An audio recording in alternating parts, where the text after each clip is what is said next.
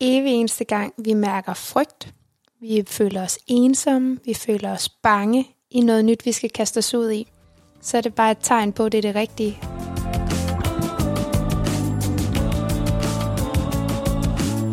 Hej med dig, og velkommen til første episode af Uperfekt med Vilje. Mit navn er Lasse Vive, og jeg er din vært.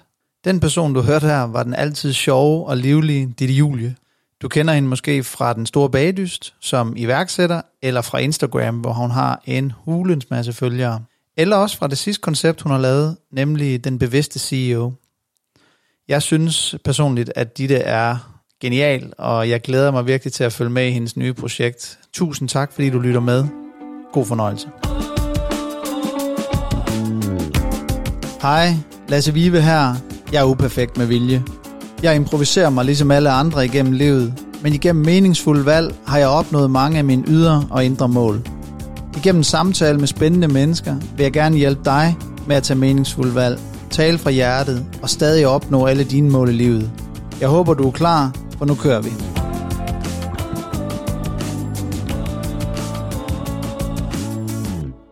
Så hvordan føles det at være dig? Det er en øh, fest, og lidt af en, øh, en rollercoaster. Jeg plejer altid at være sådan ret taknemmelig for, at mit liv egentlig er en rutsjebane. Jeg plejer at være meget sådan symbolsk i, at jeg spænder sikkerhedsbæltet, og så nyder jeg rejsen. Jeg nyder turen. Den går op, den går ned, den går lidt på hovedet, og så kilder det en lille smule i maven nogle gange, og andre gange, så er det lige før man er kvalme. Så det er sådan en stor, lang rutsjebanetur. Men mm. jeg plejer egentlig at befinde mig ret godt alle steder, og jeg er okay med, kvæg min sårbarhed, jeg er faktisk okay med at dele ud, når det går ned ad bakke, mm. når det er tungt, når jeg sidder fast i dybet og skal finde power til at komme op ad bakken igen og rushe videre. Så på den måde synes jeg egentlig, det er okay. Jeg kan jo ikke altid styre, hvordan tingene ser ud, men jeg kan styre, hvordan jeg vil have det i det. Men når det er sådan, at tingene de, øh, de går lidt op og ned, hvordan, altså, hvilke strategier har du der? Jamen, jeg har egentlig sådan en overordnet strategi, der hedder, at det er okay, at jeg gerne må være i mørket. Jeg har en strategi, der hedder, jeg må ikke dyrke mørket, jeg må ikke blive tung, jeg må ikke øh, fastholde mig dernede, men jeg må gerne i løbet af en dag, alt, ikke sådan noget, jeg må kun være fem minutter i mørket-agtigt. Jeg må faktisk gerne dykke ind en hel dag, hvis jeg har brug for det at være i mørket, fordi jeg ved, der ligger en læring, der ligger en gave.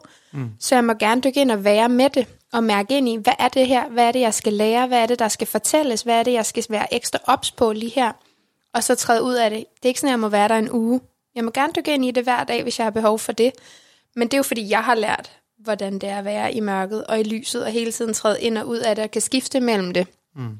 Og det ved jeg da godt, der er mange, der ikke kan, men det er jo en, det er jo en lang læringsproces, man lærer, hvis man vil, og ønsker at blive bevidstgjort. Mm. Men altså, den her bevidsthed, der, der ligger vel også nogle, nogle valg i det? Altså et valg om ligesom at, at være på en bestemt måde? Ja, ja det, altså jo, selvfølgelig gør der det. Der ligger jo et kæmpe bevidst valg om, at jeg har valgt, at jeg vil være nysgerrig, jeg vil smage på livet, jeg har kun én gang som den her sjæl, jeg nu er i dag.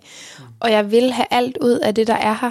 Øhm, og jeg vil gerne være den fede udgave af mig. Og når jeg siger fed udgave af mig, så er det ikke bare sådan happy hour og have det nice på den måde, men jeg vil gerne være den udgave af mig, hvor at jeg kan mærke hele mig. At jeg tør lade mit hjerte være mit kompas. At jeg tør dykke ind i mig og være nysgerrig.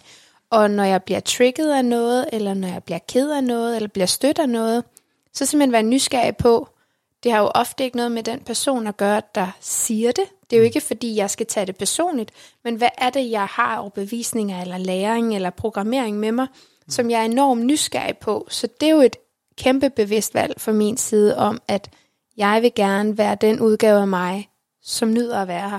Jo, men altså, det er jo det her med, at altså, alle mennesker er jo udstyret med nogle traumer, udstyret med, med en eller anden form for ting inden i sig. Ikke? Mm. Og livet har så sat en masse øh, prøvelser op, som ligesom skal se, hvordan, øh, hvordan reagerer vedkommende så på det. Mm. Og det kan man jo så træne sig selv i, og prøve at se det lidt udefra, mm. og ligesom at se, okay, prøv at høre, mit, mit sind giver mig en test her. Ja. Altså, fordi den, altså dybest set prøver kroppen jo egentlig bare at forsvare os. Mm. Eller dit ego prøver ja. at hive dig hjem til der, hvor der er comfort zone at være, ikke? Ja, og det er jo, og det er jo egentlig, det skal man jo være taknemmelig for, mm. når folk prøver at beskytte en. Ja. Men det er også okay måske at sige, jeg er okay. Jeg tror faktisk, jeg kan beskrive det på sådan en måde, at de sidste otte år har jeg været selvstændig. Mm. Øhm, og øh, kvæg, da jeg går selvstændig, der træder jeg jo ind i en rolle af, at det, der blev mit virke, det blev jo faktisk personlig branding og mig som hovedrollen.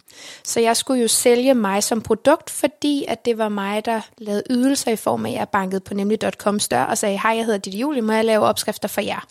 Så det der med, sådan, jeg kunne ikke sige, prøv at se det her fede produkt, det kan alle de her ting, altså bare tillægsord, men det var mig, der skulle fyldes med tillægsord, så jeg skulle overbevise andre om, hvor episk og hvor fedt det ville være at kaste penge i hovedet på mig, fordi de ville bare kunne, uff, men den eneste, der faktisk ikke rigtig troede på alt det, jeg stod og sagde, det var mig.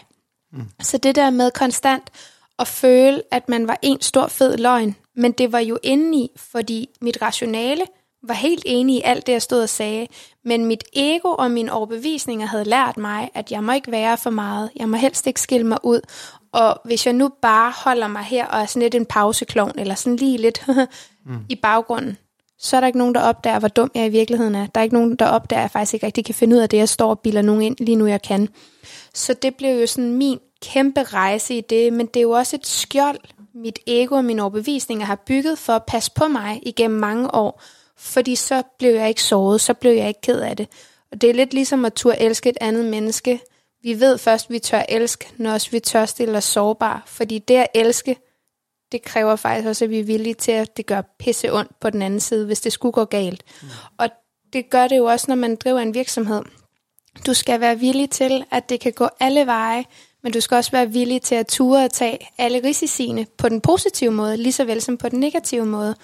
Og da jeg for, ja, det er jo 14 dage siden nu, lancerede mit nye virke, den bevidste CEO, der alt det arbejde, jeg havde gjort mig gennem de sidste seks år med at være på den her bevidsthedsrejse om, at jeg vil slippe det her skjold, jeg vil ned med mine parader, jeg vil lade mit hjerte lede mig, jeg vil ikke længere lade mig styre af, hvad jeg har lært, der er rigtigt og forkert, men hvad jeg føler, der er rigtigt og forkert, fordi jeg rent faktisk kan mærke mig selv i dag.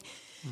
Men da jeg så trådte ud på den scene, så udløste det jo bare nye traumer, fordi pludselig stod jeg der, og så kom egoet løbende og var sådan, prøvede at hive mig tilbage og var sådan, hey, hey, hey, så det kræver jo ekstrem stor bevidsthed hver evig eneste dag, at jeg giver egoet kærlighed, omfavner det, siger tak, fordi du er der for at passe på mig. Men jeg ved faktisk, at det, er det rigtig sundt for mig, og jeg har styring, og jeg vil gerne tage styring. Og så åbne mit hjerte endnu mere op for at turde stå der, hvor jeg står i dag. Altså alle mennesker, der har prøvet at lave noget stort, eller prøvet at lave noget, der var ud over det normale. Ja. Altså, der er jo den her periode af ekstrem ensomhed. Ikke? Mm. Altså, hvor man, man er ikke helt... Altså, for at være helt ærlig, ikke? jeg sidder i den lige i øjeblikket. Mm. Fordi at det her projekt, det er noget, jeg aldrig har prøvet før. Aldrig prøvet det før. Og altså, man kan sige, i modsætning til sidst, jeg startede noget, noget stort op, ikke? jamen der, der er der måske en lidt anden bund den her gang. Du ved, jeg har en mm. familie, du ved, jeg har nogle ting, som jeg er lidt klogere på i livet. Mm. Øhm, men ikke desto mindre, så føler jeg stadigvæk den der ensomhed der. Den der, hvor man, du ved ikke helt, om, det er, om du er købt, eller du er solgt. Og alle føles det, som om prøver at råde dig til at lade være. Mm. Men faktisk, ikke?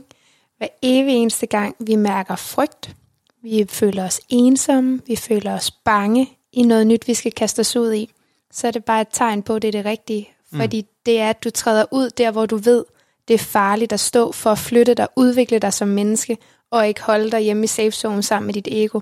Så hver evig eneste gang, du føler frygt, knude i maven, angst, bange, så mærk lige ind i, hey, det er bare fordi, jeg træder ud af comfort zone. Det er mm. faktisk fordi, jeg træder ud på gyngende grund, og fuck, hvor er det fedt. Så hvis man kan vende sin, sin hvad kan man sige, overbevisning til, det er en smuk ting, det er en fed ting, det er fordi, jeg er på vej til at udvikle mig, for jeg skal lære noget nyt, og det er altid angstprovokerende, det er altid nervepirrende, det er altid øh, grundlæggende for hele vores system, at ture træde ud på gyngende grund. Så det i virkeligheden er det jo sådan en, yes, du skal lige give dig selv sådan en fedt mand, det er fordi, det er det rigtige. Mm. Så kan man sige, du bærer jo nok både på, på baggrund af alder, familie, de virksomheder, du har stiftet, det du har lavet. Du bærer på en grundlæggende overbevisning om, at du ved, at jeg kan. Der, hvor du føler dig utryg nu, det er fordi, det er et nyt segment, men du har også en overbevisning, der godt ved, at jeg kan godt, jeg skal bare finde en ny vej at gøre det her på. Fordi du har så meget med i bagagen på den positive måde. Så i virkeligheden, så er det jo bare dit, øh, dit ego og nogle gamle overbevisninger af spøgelseshistorier, som du har valgt ikke længere at lytte til og træde ud, hvor det hele er shaket. Mm. Og det er jo enormt modigt og prisværdigt, at man tør. Jeg var til en, øh, jeg har sådan en coach, jeg bruger, mm. har brugt i mange år, en livsstilscoach. Mm. Og hun, øh, så var jeg, jeg mødte hende for noget tid siden, eller jeg var oppe hos hende for et stykke tid siden, og så siger jeg, øh, ja, jeg vil også gerne lige tale om det her nye projekt, siger jeg så. og så siger hun, okay, men øh, lad mig lige gøre det hurtigt, siger hun så. Fordi jeg, der er mange ting, jeg gerne lige vil tale med om. Så har du tænkt dig at gøre det? Så siger jeg, ja, godt. Så behøver jeg ikke tale med om det. Færdig. Ja, hun var bare sådan, prøv, jeg gider ikke høre mere tuderi fra dig nu. Nej. Fordi jeg ved præcis, hvordan du er. Mm. Altså, du kommer til at gøre det alligevel. Ja. Og du vil gerne lige igennem hele den her mølle, hvor jeg skal sidde og sige, ja, jo, ja, ja. Mm. Men in the end of the day, har du tænkt dig at gøre det? Ja. Ja, godt. Videre. Men det er jo også fordi, vi helt oprigtigt fra naturens side af, vi er flokdyr. Ja. Så når vi føler os kede af det, når vi føler os bange, ængstlige, ensomme, whatever, så hiver vi fat i en eller anden, vi stoler på, og så skal vi lige spare. For hvis vi får bekræftet, at det er en god ting, så gør vi det. Mm. For vi bekræftet, uh, du skal være lidt. Enten så kan det udløse en, om så, så gør jeg det ikke, eller også så kan det udløse en, jo nu skal jeg fucking gøre det, for nu skal jeg bevise. Og så bliver det jo en usund kamp, fordi så er det sådan en, jeg skal bevise mit værd, for at det er godt nok, og så bliver det aldrig en succes. Det kan jeg da i hvert fald svare på, at noget af mit har været. Mm. ja, ja, altså, hvor det simpelthen er, jeg skal fandme vise jer. Ja, ja. Ja, ja, det er det værste, du faktisk, altså i gamle dage, det værste, du kunne sige til mig, det var, at det kan du ikke. Mm. At det kan, det, altså, skal vi ved? Og jeg var ved at brække nakken på, hvad end jeg har kastet mig ud i. Altså, det er årsagen til, at jeg blev uddannet advokatsekretær. Det var sgu da ikke, fordi jeg havde lysten til det. Øhm, men der var en hel familie bag mig, der var enormt tøvende, og to mennesker i min familie var meget klar i spyttet om, at det kan man ikke, når man er ordblind. Det skal siges, jeg er ikke ordblind, men hver evig eneste gang, man har testet mig i folkeskolen for ordblindhed, så har man altid, jeg bonget ud på sådan en måde af, du er ikke ordblind, for du ligger for højt i resultaterne, men jeg har manglende ordforståelse. Det er en kasse, systemet ikke kan putte mig i, og derfor har det alle dage været enormt svært lige at definere, hvad er jeg, fordi det er åbenbart sådan, systemet er sat sammen. Vi skal i en kasse. Mm. Og det gør jo, at jeg var så, altså jeg har været så langsom om at læse, at jeg kan ikke, altså det er unaturligt for mig at høre ordendelser og sprog og engelsk sådan generelt. Jeg kan sagtens forstå det, når vi snakker, men hvis jeg skulle skrive engelsk, jeg kan slet ikke høre, hvad det er for ord. Altså det giver ingen mening for mig. Så da jeg kom med den overbevisning om, at jeg skulle være advokatsekretær, udelukkende fordi jeg elskede tanken om at sætte alt i kasser og systemer og være organiseret og hjælpe med kalenderstyring, fordi jeg var meget sådan på den måde øh, struktureret. Så da jeg fik at vide, at det, det kunne jeg ikke, så skulle jeg edderrømme nok gøre det. Mm. Og jeg gjorde det, og jeg fik 12, men jeg græd hver evig eneste dag gennem to år, for jeg kunne vidderligt ikke skrive og stave. Jeg kunne ikke ret komme, jeg kunne ingenting og jeg fik at vide hver dag, hvor udulig jeg var. Men jeg har også bare et latterligt drive, og et latterligt gå på mod, og sådan en, det skal jeg nok. Så jeg lærte jo alle de her fancy ord, jeg skulle kunne. Så da man sådan i midten af, af, af nullerne, sådan starten af nullerne, vælger faktisk at være sådan, vi er nødt til at digitalisere, så går der lang tid før det sker, men der vælger man faktisk også, at man vil omstrukturere sproget, så herre for Danmark rent faktisk forstår, hvad advokater skriver. Der gik jeg jo i panik igen. Mm. hvad, hvad skulle jeg nu? For jeg havde jo simpelthen skolet mig selv så hardcore, så jeg vidste jo faktisk ikke, hvad jeg skrev. Men jeg kunne skrive det, og det kan jeg stadig den dag i dag. Jeg ved ikke, hvad det Altså sådan, det er så vanvittigt, hvordan man kan, men jeg var jo ikke glad. For jeg gjorde det jo ikke af egen lyst, men fordi jeg skulle bevise over for andre, at jeg kunne. Mm altså det jeg gerne vil med den her podcast, det er jo ligesom at sørge for, at alle forstår, mm. at de er okay. Ja. Yeah. Det skal nok gå. Ja. Yeah. Og altså jeg har, jeg har lige siddet og læst på en statistik, som fortæller, at øh, majoriteten af dem, der laver store ting, det er folk, altså det, der hedder C-students. Mm. Altså dem, der får 6 og 7 øh, i Danmark, ikke? Ja. Fordi de er, altså øh, hvis man skal prøve at analysere dem, så er det, øh, de er ikke så vilde med autoriteter. De er ikke øh, vildt gode til at gå i skole. Men mens at, øh, at alle de øh, stræber efter at, øh, at komme i den her kasse, hvor man får øh, 12 eller 11, eller hvad man nu skal have, så sidder de og kigger ud af vinduet og drømmer om, hvad skal jeg lave? Men hold kæft, hvor ville det være smukt, hvis der var lidt flere, ja, som dig og mig, for at være helt ærlig, der turde dele, at bag hver en succes, der gemmer der sig vanvittigt meget ensomhed, frustration, afmagt, kedattighed, latterlige læringer, de vildeste lusinger. Fordi ellers var det aldrig blevet en succes. Mm. Aldrig. Jo, men altså, succesen ligger jo i nederlagene. Mm. Det er jo det, der er så smukt. Ja. Altså, og det er jo... Men det er der ikke nogen, der deler. Nej. Nej. Og det er jo det, der er så... Det perfekte ligger i det uperfekte. Fordi at det er jo... Det er jo i alle de tæsk, og alle de gange, du får et nej. Mm. Jeg havde for nylig en, en snak med, øh, med en, som havde set nogle af de ting igennem, som jeg havde lavet. Og øh, synes det var okay, mm. men synes ikke, det var fremragende. og så siger jeg, jamen øh, fint. Jamen, vil du gerne høre mere? Ja, for fanden. Fortæl, hvorfor du ikke synes om det. Mm. Det vil jeg meget gerne vide. Mm. Og øh, så fik jeg en mail, hvor der stod præcis, hvad det var, vedkommende ikke kunne lide ved det. Mm. Så sendte jeg præcis det samme ud, med en lille bitte, bitte ting, som jeg havde rettet til nogle andre. Og de synes så, at de skriver så tilbage, det er noget af det bedste, de har set i år. Mm. Og det er jo bare, Mm. don't stop. Præcis, men det er jo også vigtigt, at man husker sig selv på, du laver ikke det her for at behage alle andre. Mm. I virkeligheden gør du det for at udløse et kæmpe behov inde i dig, fordi du brænder for at skabe ud fra dit hvorfor. Og når vi skaber ud fra vores hvorfor, så kan vi ikke lade være. Det skal bare ud at leve. Så hvordan det kommer ud at leve, det er i realiteten lige meget. For det kommer ud at leve. Så hvad andre synes, det er i realiteten også skide lige meget. Mm. Og i virkeligheden kan man sige, den her podcast, det du, det du kommer til at skabe med det her koncept, vil og skal ikke være for alle. Mm. Men for nogen, der vil det tabe max ind i, at det bare sådan, som sendt fra himlen. Altså, det var lige præcis det, de manglede for at få forløst nogle ender i, at de sidder og famler i blinde efter at få en eller anden følelse. Mm. Og for andre vil det være sådan, that's not me. Og vi kan bare ikke behage alle. Mm. Så det er jo også enormt vigtigt nogle gange, når vi sender noget ud, for at høre, hvad andre synes. Så inden vi gør det, så skal vi være helt alene med, uagtet hvad der kommer retur af konstruktiv eller ubrugelig feedback, så er det altså enormt vigtigt, at man selv er alene med, at det betyder noget for en, og det skal være sådan her. Mm. Jeg er bare nysgerrig på, hvor på retteren vi ligger. Mm. Ja. Ja, og så er der en, en sidste lille krølle, synes jeg, når det er, at man flytter sig som menneske. Ikke? Mm. Altså når man er i udvikling, så er det jo øh, ikke nødvendigvis særlig fedt for ens omgivelser. Mm. I den forstand, at de har jo også en relation til dig.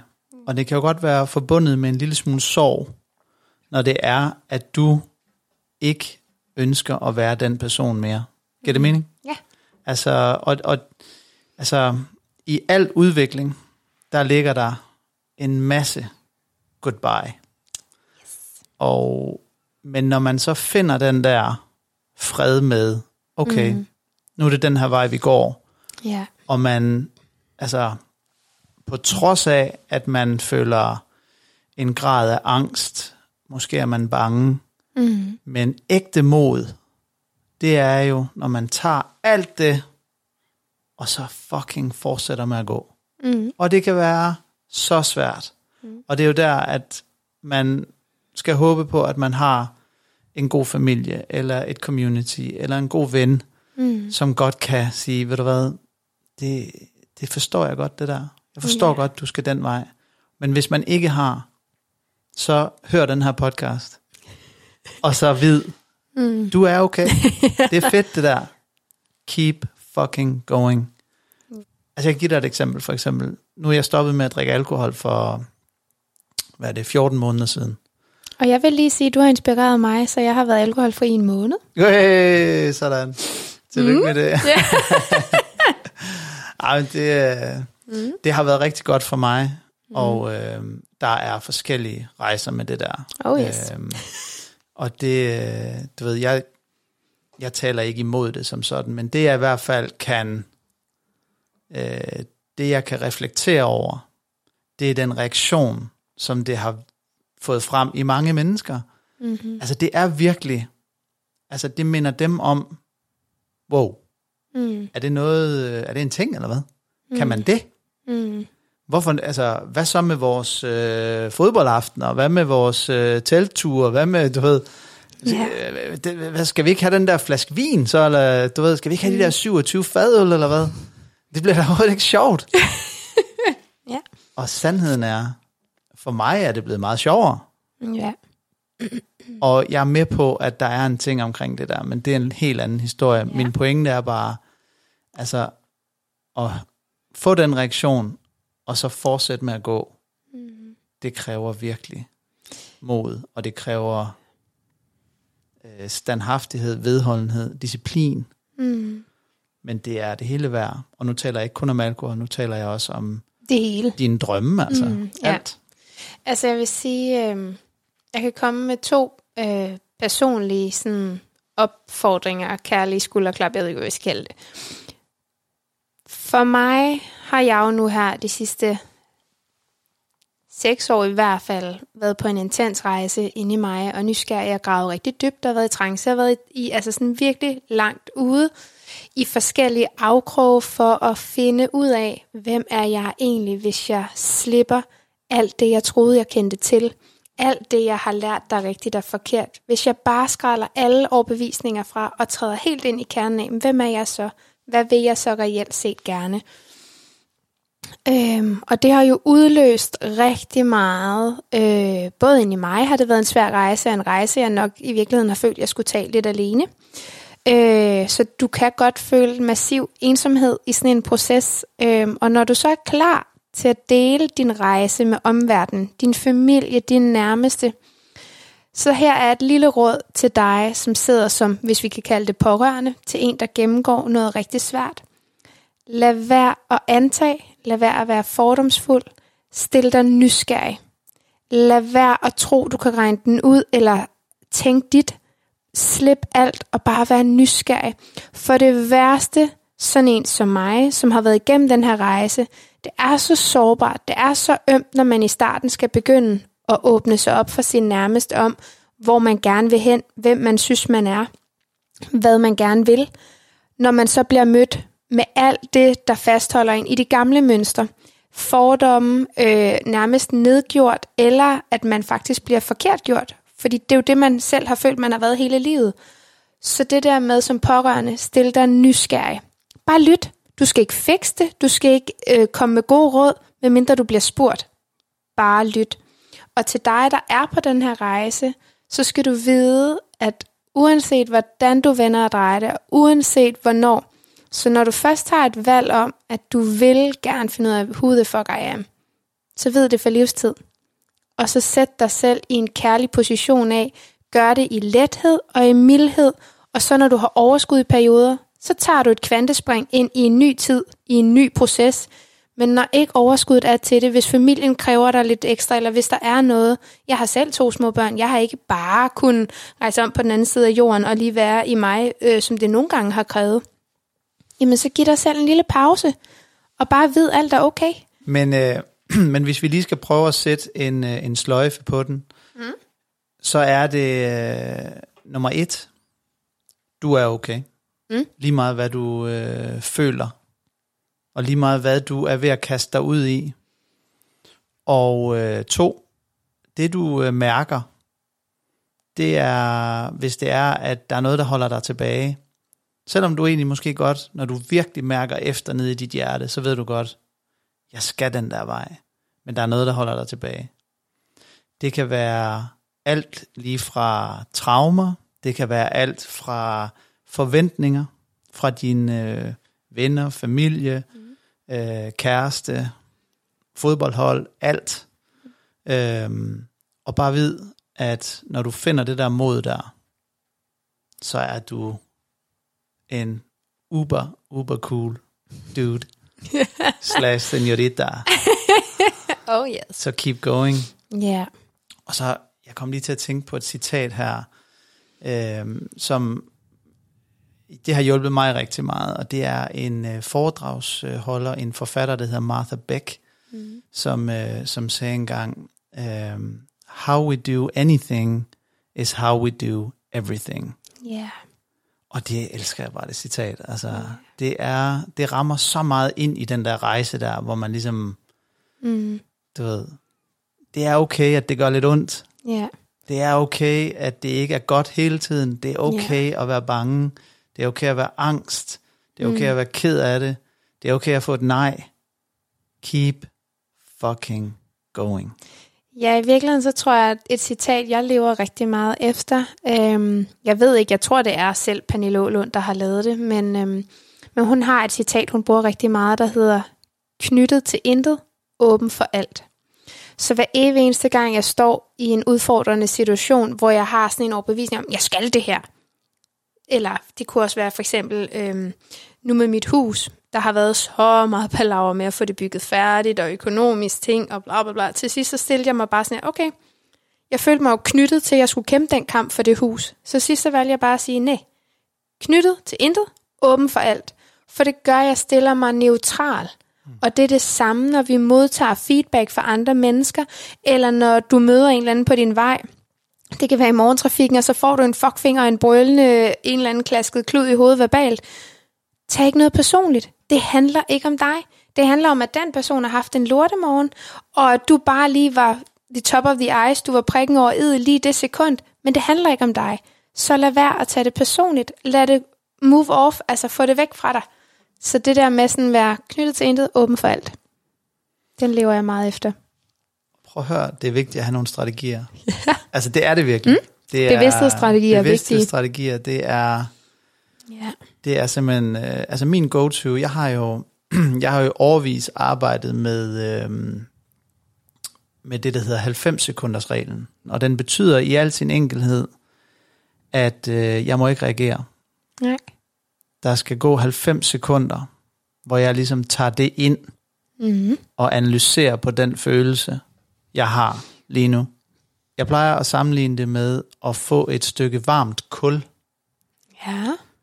Og i stedet for at give det videre til din kone, eller i værste fald dine børn, Mm. fordi de kan jo også godt sige noget nogle gange, hvor man bare sådan, Åh, oh, ja. Jamen, de er de bedste. Jesus Christ, nu får ja. du den. Og der er det altså godt at tage det der varme kul der, holde på det i 90 sekunder, Mm. i stedet for at give det videre. Fordi efter de 90 sekunder, der er det for mig, Mm. der er den væk.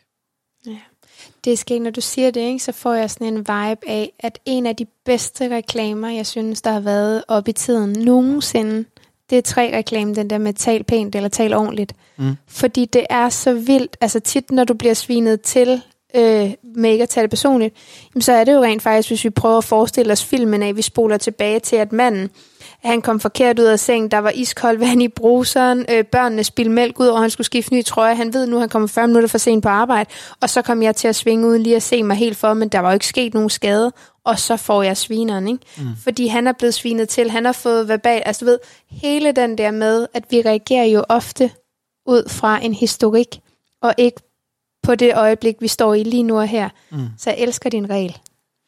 Ja, altså så den, bliver så, den er så blevet fuldt op med en anden regel. Ja, Og, Kom med den.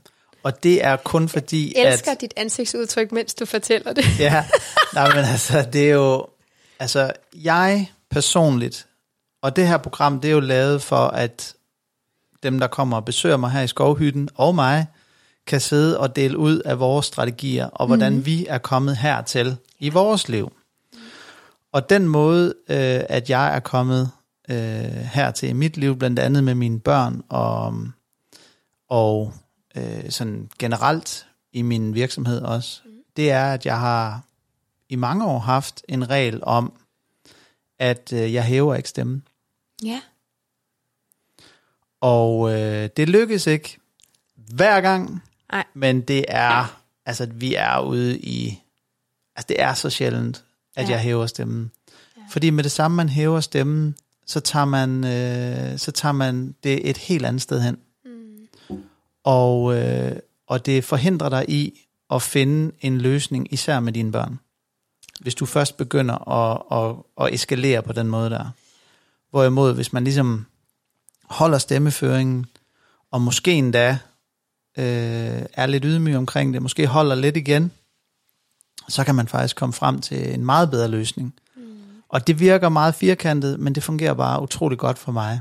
Så hermed, øh, Siger du med den sådan helt ja, mest calm stemme Ja. Det virker utrolig godt for mig. Og on that note, sagde, sagde, så han, tilbage. Nej. sagde han, inden han gik fuldstændig amok. Nej, okay. Men, øhm, men altså, du har jo startet den her øh, ting, den bevidste CEO. Den her ting. Ja. Ja. Altså, jeg er jo... Altså, når jeg ser nye ting, så er jeg jo altid øh, med mit iværksætterhjerte, og mit, øh, så, så skruer jeg ligesom de øjne der på. Mm-hmm.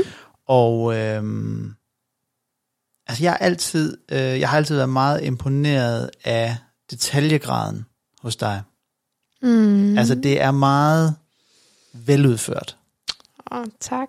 Altså, forstår du, hvad jeg mener? Ja. Altså, der er mange gange, når man ser et nyt projekt, så er man sådan, oh, det kommer ikke til at virke det der, fordi det er ikke, det er gennemtænkt. Det er ikke, øh, du, du har ikke set, hvor, hvor det her skal... Og dit er altid ekstremt veludført, og det er sådan meget øh, gennemtænkt, og det er meget, øh, det er meget professionelt. Og det, øh, det har jeg kæmpe respekt for. Men jeg kunne godt tænke mig at vide, altså, hvad, hvad skal vi med det? Hvad skal du med det? Ja, tak for det første. Øhm, den bevidste CEO har boet, øh, den idé omkring det her, har boet inde i mig længe. Og jeg tror egentlig, at øh, de fleste af os kender godt til følelsen af, at vi ser et problem, så vil vi rigtig gerne løse det. Og det er nærmest uagtet, at man har fundet på en lille særlig slange, der kan ligge inde i en, når man tager blodprøver, eller whatever it is. Så det er jo altid et mangel, der skaber en eller anden idé. Og dengang jeg går selvstændigt, der har jeg no clue om, hvordan og hvorledes, så det var egentlig ikke, fordi det lå ej heller i kortene. Øh, og måden, hvorpå jeg får energi, er ikke at sidde og lave lange Excel'er, KPI'er, budgetter i øh, sådan en grad, hvor jeg skal måle dækning på det ene og på det andet og det tredje. Og der er ikke noget, der er rigtigt og forkert. Men i den kreds af iværksætteri, der får du nærmest at vide, at du ikke er ægte iværksætter, hvis ikke du har styr på dine nøgletal, hvis ikke du har styr på X, Y og Z.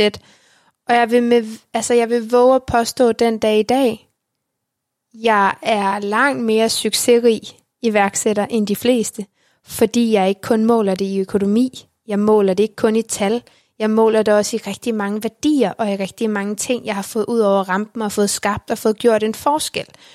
Men det er meget, øh, nu bruger jeg ordet pikmåleri i penge, øh, og at de ting, der bliver delt og sagt, du skal helst være gået fra kroner 0 til kælder og nærmest øh, omsat for 10 millioner på et år, så er du fandme vild.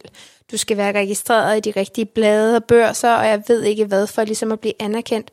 Og jeg havde bare sådan en kæmpe følelse af, hvor, hvorfor skal jeg jagte alt det der? Men jeg gjorde det jo, for jeg vil gerne anerkendes som forretnings... Øh, Ja, nu siger jeg personligt, jeg lige ved at brække mig over, skal sige forretningskvinde, fordi jeg går ikke op i køn, jeg går virkelig op i mennesker, jeg er ligeglad med kønnet. Jeg forstår ikke, hvorfor at man skal kalde mig kvindelig iværksætter.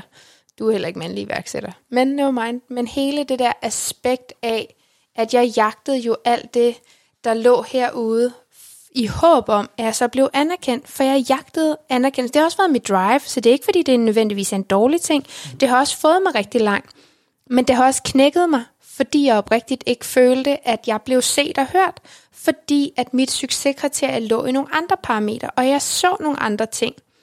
Og nogle af de ting, der jo har fået min virksomhed rigtig langt, det er jo, at jeg har en helt særlig evne til at se øh, strategi, branding, formidling og storytelling på en ny måde.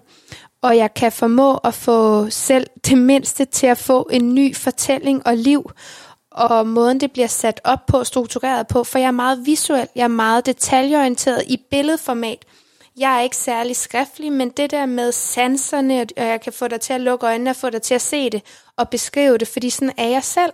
Så jeg har jo selvfølgelig skabt noget ud fra, hvordan jeg selv gerne vil modtage det.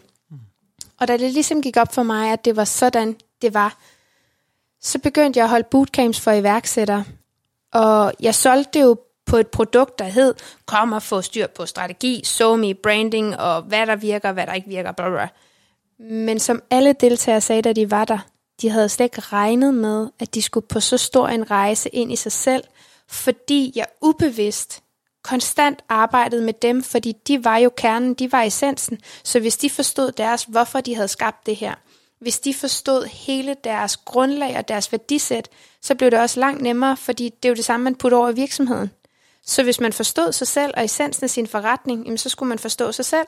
Og det var der ikke ret mange, der gjorde, så det blev øh, enormt holistisk og enormt dybtegående arbejde ind i dig, og virksomheden fyldte egentlig enormt lidt, men det hele gav sig selv alligevel.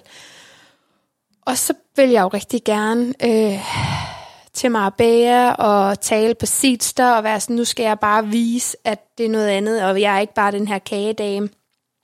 Og hele den der med at skulle bevise hele tiden, var ved at kvæle mig, for jeg ville bare så gerne, at alle turde stå stærkt i sig, men jeg brandede noget, jeg måske ikke helt selv gjorde, fordi jeg jagtede alt andet. Og det gjorde faktisk, at jeg langsomt begyndte at tage uddannelser inden for den metakognitive, behavior-uddannelser, jeg tog performance-uddannelser, jeg tog den spirituelle entreprenør, jeg begyndte at tage uddannelser i det spirituelle, gå mere op i at føle mig selv hjemme, og ikke det der med at skulle forsvare, at jeg tror på det og det, men stå stærkt i, at det er det her, der er mit værdisæt, og det er sådan her, jeg anskuer livet. Det behøver ikke være for alle, men det er sådan her, jeg er.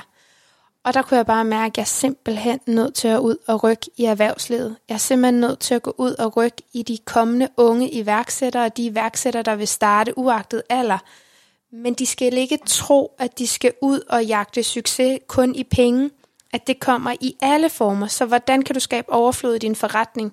Helt kort, så er den bevidste CEO til dig, der ønsker at lade dit hjerte være dit kompas blive bevidstgjort i, at du har den dybeste visdom ind i dig, hvis du tør stå stærkt i dig, og at du skal skabe overflod i din forretning, men du skal finde ud af, hvad overflod er for dig. Mm. Mm. Fantastisk.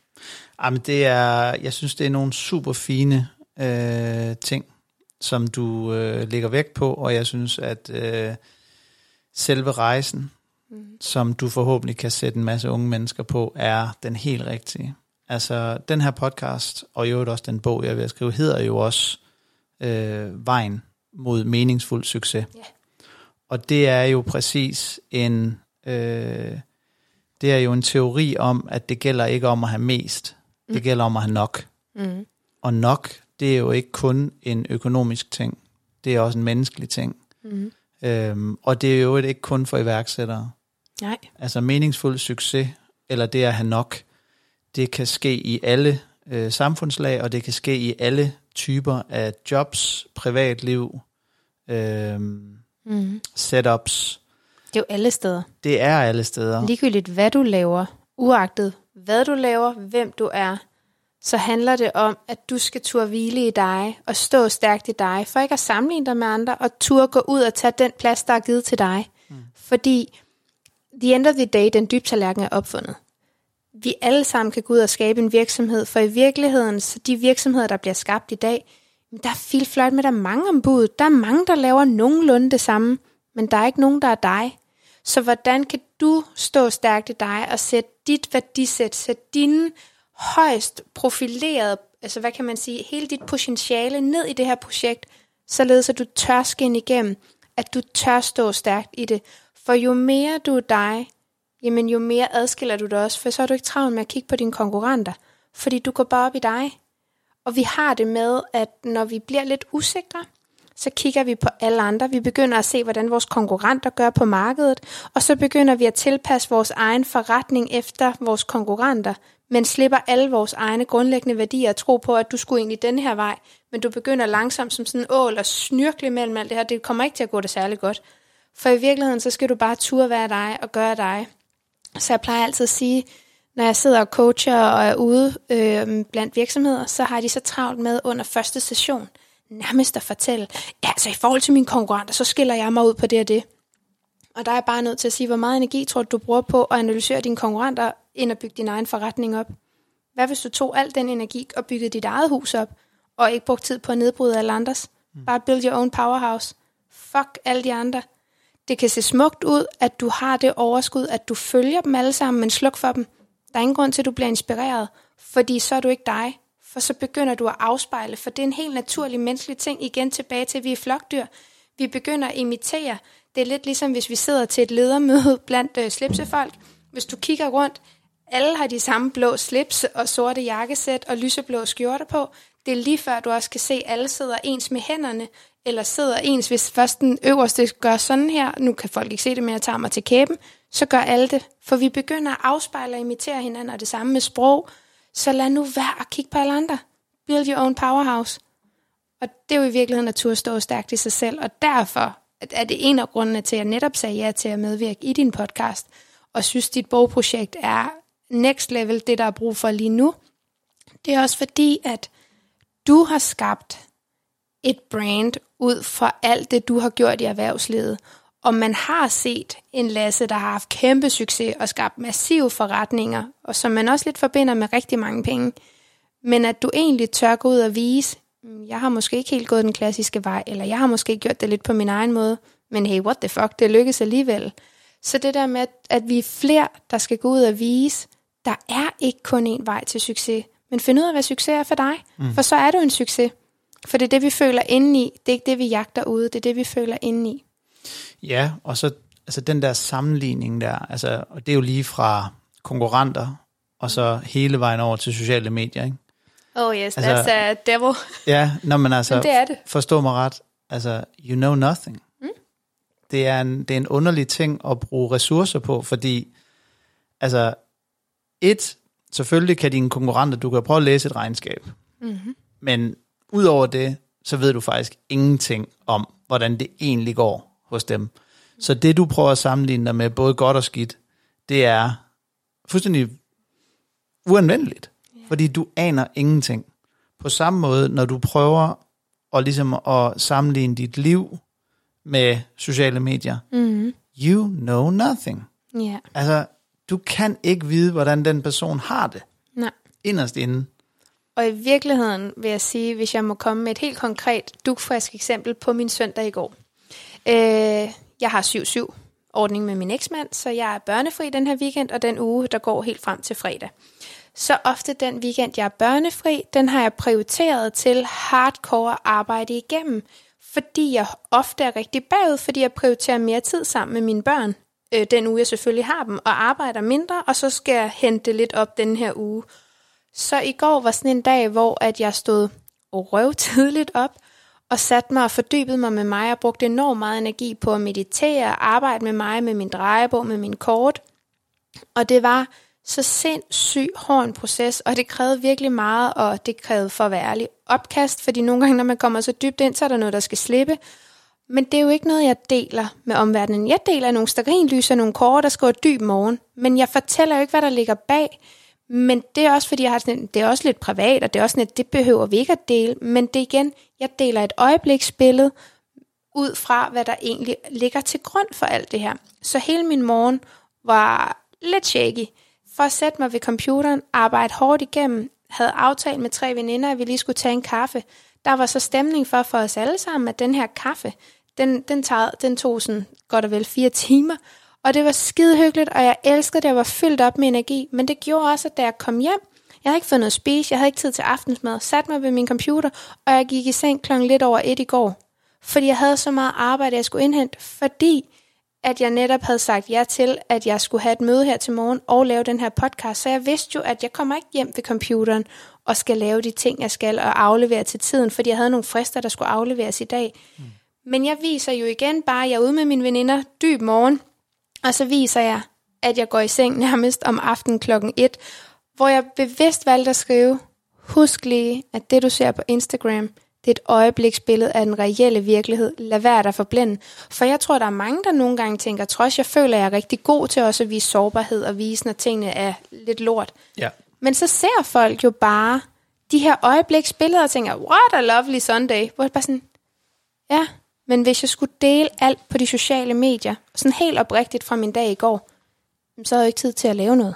Mm. Så det er jo også det der, altså man ser jo ikke det hele, så det er også derfor nogle gange, når folk de sådan, om han er sådan, og hun er sådan, du ved ikke en skid. Du ved ikke noget. Og det er også derfor, jeg kan blive nogle gange så ked af det indeni, når mine forældre ringer, og så sådan, Nå, men vi så lige på Instagram, det ser da nice ud. Der bliver jeg nødt til at stoppe dig. Og så prøv lige at spole tilbage, og så bare sige, start med, hvordan har du det? Jeg er lige nysgerrig på, hvor du er hen. Jeg kan jo følge med på Instagram, men nu er jeg sgu nysgerrig. Hvordan har du det egentlig? Hør det fra mig. Mm. Lad være at antage, at mit liv er, hvad du ser på de 10-15 stories. Altså, come on. Mm. Selvom at jeg gerne vil slå et kæmpe slag for, jeg synes faktisk, at jeg er meget transparent i mange ting i forhold til mange andre. Men igen, jeg kan ikke dele det hele. Men prøv at høre, det er jo... Selvfølgelig kan man ikke det. Nej. Men det er jo heller ikke der, at øh, slaget skal slås. Slaget skal jo slås i uddannelse omkring... Altså, som jeg siger til mine børn, altså, du skal se på, øh, på de ting, du ser på YouTube, øh, Instagram, TikTok, whatever. Du skal se det som fiktion, mm. dybest set. Det er et rigtigt menneske. Det er øh, fra vedkommendes liv, whatever that means. Men det er fiktion. Så når du ser en person, der kører i en rød Ferrari ned ad en eller anden vej, så har du ingen idé om, om den er lånt, lejet, leaset, købt, og du aner ikke, om den person, der sidder inde i den, som sidder og skraldgriner, mm. han i virkeligheden sidder og overvejer, om han ikke bare kunne få lov til at køre den der Ferrari direkte ind i en væg. Mm. Altså, forstå mig ret, ja. nu er den virkelig trukket op. Ja, ja, ja, true. But that's a thing. Ja. Altså, og, og, og fortælle det til, til unge mennesker, det synes jeg er så vigtigt. Fordi at, og i øvrigt i forhold til, til det her med udvikling, altså, altså jeg tror, der er rigtig mange, der, der ligesom har sådan en indre diskussion, ikke? Mm. Og det, altså du ved, det er, der er hjernen, den vil gerne have flere penge. Yeah. Der er kroppen, den vil gerne have mere søvn. Og så er der hjertet, den vil gerne være sammen med familien. How do you win that discussion? Yeah. Du ved, altså, og, og, og dem, der ligesom er i stand til at få bevidsthed omkring prioriteter, fokus, beslutte sig omkring, mm. hvem er jeg, hvad skal jeg, hvilken person vil jeg gerne være, det er dem, der vinder den diskussion der. Fordi at det er jo egentlig ikke sådan sindssygt svært, når man først har sine prioriteter på plads. Mm. Så kan man jo godt se, prøv at høre, jeg skal nok ikke sidde og prøve at tjene penge hver vågne time i mit liv, når jeg har to børn. Giver det mening? Ja, præcis. Altså, det er, jo, det, er jo, det er jo logisk nok, når man lige kommer frem til det. Altså, jeg har boet i Italien i mange år. De har jo meget af det her med, at man skal øh, leve fra hjertet. Der er jo en ting øh, fra det gamle romere, mm. når de gik i krig, når de skulle ind og, og kæmpe, mm. så var der altid en, der gik bag øh, herreføren og sagde, memento mori. Mm. Og det betyder, øh, husk, du skal dø. Yeah. Fordi at når du husker, du skal dø, så lever du fra hjertet. Yeah. Og det er jo det, som, som alle gerne skal kunne så man ikke lever i sit hoved, ja. men at man rent faktisk sørger for at sætte sit liv op præcis, som man gerne vil have det. Ja. Og det, der gør dig glad. Så nu er det jo sådan lidt en samtale her. Oh yes. Så altså, hvordan lever du fra hjertet? Hmm. Hvordan lever jeg fra hjertet? Jeg har mange bevidste valg truffet mange bevidste valg øh, om, hvad jeg vil fylde mit liv og min dag med. Øhm, jeg ved, at når jeg lever for hjertet, så kan jeg mærke det. Det taler til mig hver evig eneste dag, og jeg er faktisk i stand til at lytte, og jeg er meget nysgerrig på, hvad det fortæller mig. Men jeg lever også for hjertet på sådan en måde, at jeg stiller mig enormt åben over for mange af mine medmennesker, og er blevet meget mere nysgerrig for, hvad jeg kan tage ind i mit hjerte. Øh, og ikke ved bedst selv på den måde, at man sådan mig, mig, mig-agtig. Men jeg er meget bevidst om, at mine morgenrutiner består i, at jeg sætter scenen med, jeg elsker at være omgivet af god energi, og for mig er god energi krystaller. Det er særlige eteriske olier, som stimulerer noget ind i mig så er det ofte min drejebog, som jeg jo har lavet gennem den bevidste CEO, hvor jeg tuner ind og lige mærker, på mig hver evig eneste dag. Hvad prøver min krop egentlig lige at sige? Hvordan har jeg det reelt set? Er der et eller andet sted i min krop, der har brug for ekstra kærlighed? Og hvordan banker mit hjerte egentlig lige i dag? Og simpelthen tuner ind på, om der er en eller anden besked, om der er noget sådan for det højere gode, som godt kunne tænke sig at lande i mig, som jeg reflekterer ekstra meget over i dag. Stiller mig selv nogle spørgsmål, for ligesom hele tiden at være aligned med, at jeg nu er den udgave, øh, er ekstremt nysgerrig. Og så lever jeg for hjertet på den måde, at jeg har valgt at turde elske ubetinget øh, over for rigtig mange faktisk. Og at jeg har valgt at stille mig åben for, at fordi vi har en familie, øh, rent sådan energetisk, biologisk, jamen så betyder det jo ikke altid, at det behøver at være ens familie. Dermed ikke sagt, at jeg ikke elsker min familie tværtimod, men jeg elsker lige så højt min selvvalgte familie af min nye partner og hans børn og af mine nærmeste venner, som jeg ligesom har dannet til min lille klan i mit lille tempel. Og det er bevidst valg fra hjertet, at jeg vil omgås mennesker, der nærer mig og fylder mig op og forstår mig og lytter til mig. Og mennesker, der ikke giver mig det, det, det skal jeg ikke bede om at have i mit liv. Mm. Tror du på, at man er gennemsnittet af de fem nærmeste, man omgiver sig med? Til dels. Ja, til dels. Altså det er jo, altså i al udvikling, ikke, så det vi talte om tidligere, det her med, at der er nogle helt øh, klare og også nogle gange ufrivillige farveler. Mm. Der er simpelthen nogle ting og nogle mennesker, man, det er simpelthen, man faktisk bliver nødt til at tage afsked med. Mm. Fordi de kan, ikke, de kan ikke følge dig i den rejse, du skal på. Nej. Og det er jo sådan, at hvis man omgiver sig med dårlig energi, dag efter dag efter dag, altså rent praktisk, så rykker man tættere og tættere på graven. Ja. Og hurtigere og hurtigere mod graven, fordi man er jo ikke glad. Nej. Altså, hvis man kun omgiver sig med dårlig energi, Men, så, så, så dør man jo langsomt indeni. Ja, lige præcis med det med død og live. Der er jo ikke nogen begyndelse uden en afslutning. Så hver evig eneste gang, vi afslutter noget og lukker døren, så er det fordi, vi er i stand til at turde åbne den igen, fordi der er en ny begyndelse. Og nogle gange kræver det altså, at vi slipper noget for at træde ind et nyt sted, eller gå dybere ind i os. Og øh, det, det er jo uagtet, om det er i relationer, til familie, venner, børn, kærlighed, øh, hvad end det er, om det er erhvervsmæssigt, om det er materielt, hvad end det er i dit liv, så er du jo nødt til at ofre noget. Altså sådan virkelig lidt ligesom tilbage i gode gamle dage, når vi skulle lave offringer. Ikke? Mm. Vi er nødt til at ofre noget for at få noget andet ind, for vi kan ikke bare have i år, altså vi kan ikke bare have, have, have. Vi er nødt til at slippe noget for at lukke noget nyt ind. Mm.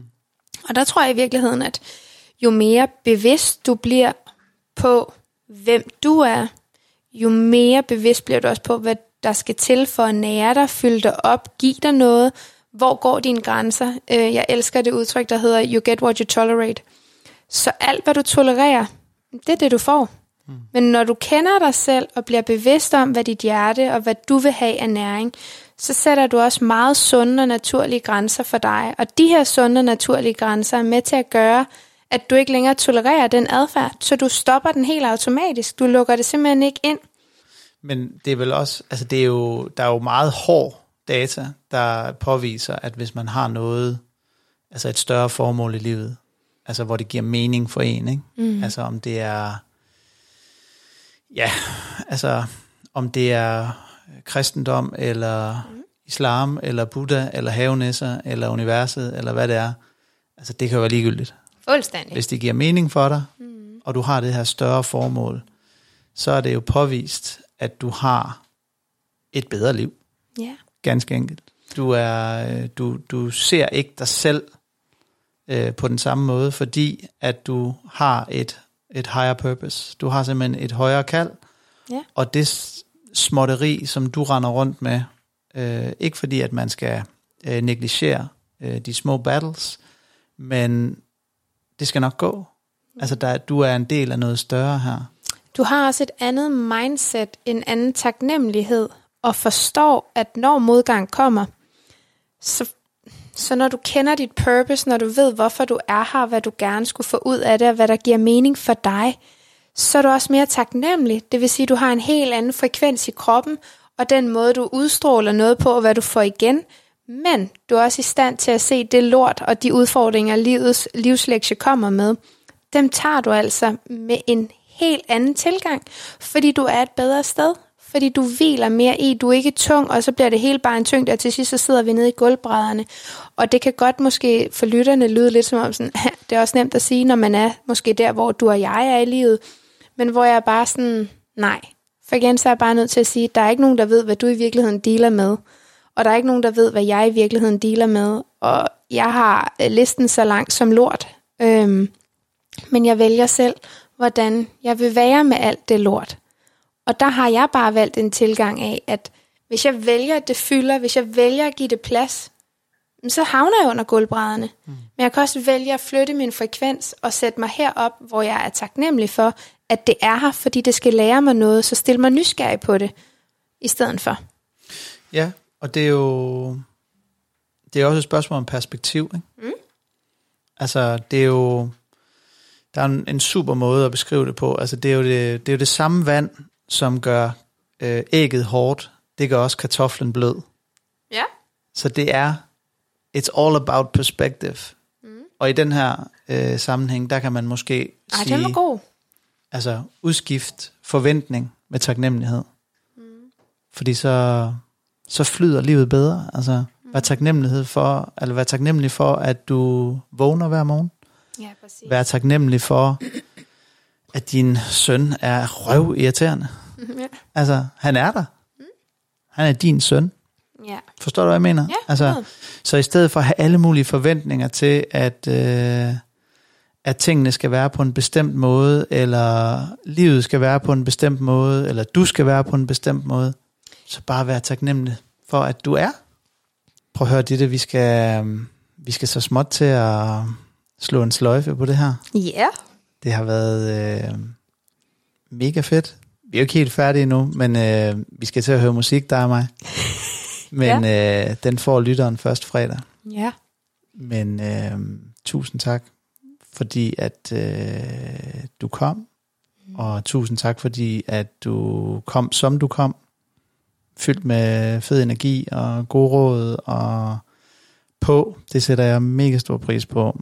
Og øh, det er jeg sikker på, at der også er nogen derude, der gør. Og det gør de også øh, til dagligt, når du lægger alle dine ting op. Og bare fortsæt med at være dig selv, og fortsæt med at være dig. Det sætter vi alle sammen stor pris på.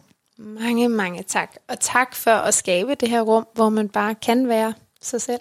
Så tak for det.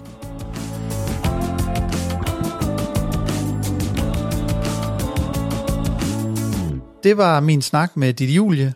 Hun er et ret vildt menneske. Så kærlig og sårbar, og bare et ret vildt talent. Tak til dig også, kære lytter, fordi du lytter med. Og øh, hvis du vil gøre mig en kæmpe tjeneste, så abonner på podcasten, der hvor du øh, henter den. Og smid eventuelt en anmeldelse, hvis du kunne lide det, du hørte. Husk, alle mennesker improviserer, og ingen ved præcis, hvad fanden de er gang i. Jeg er sikker på, at du har den her. Jeg tror på dig i hvert fald. Vi høres ved igen til Uperfekt Fredag, stadig med Ditte Julie, hvor vi hører Dittes powersang, sænker skuldrene lidt og slutter lidt om, hvad det kan. Take care. Ciao.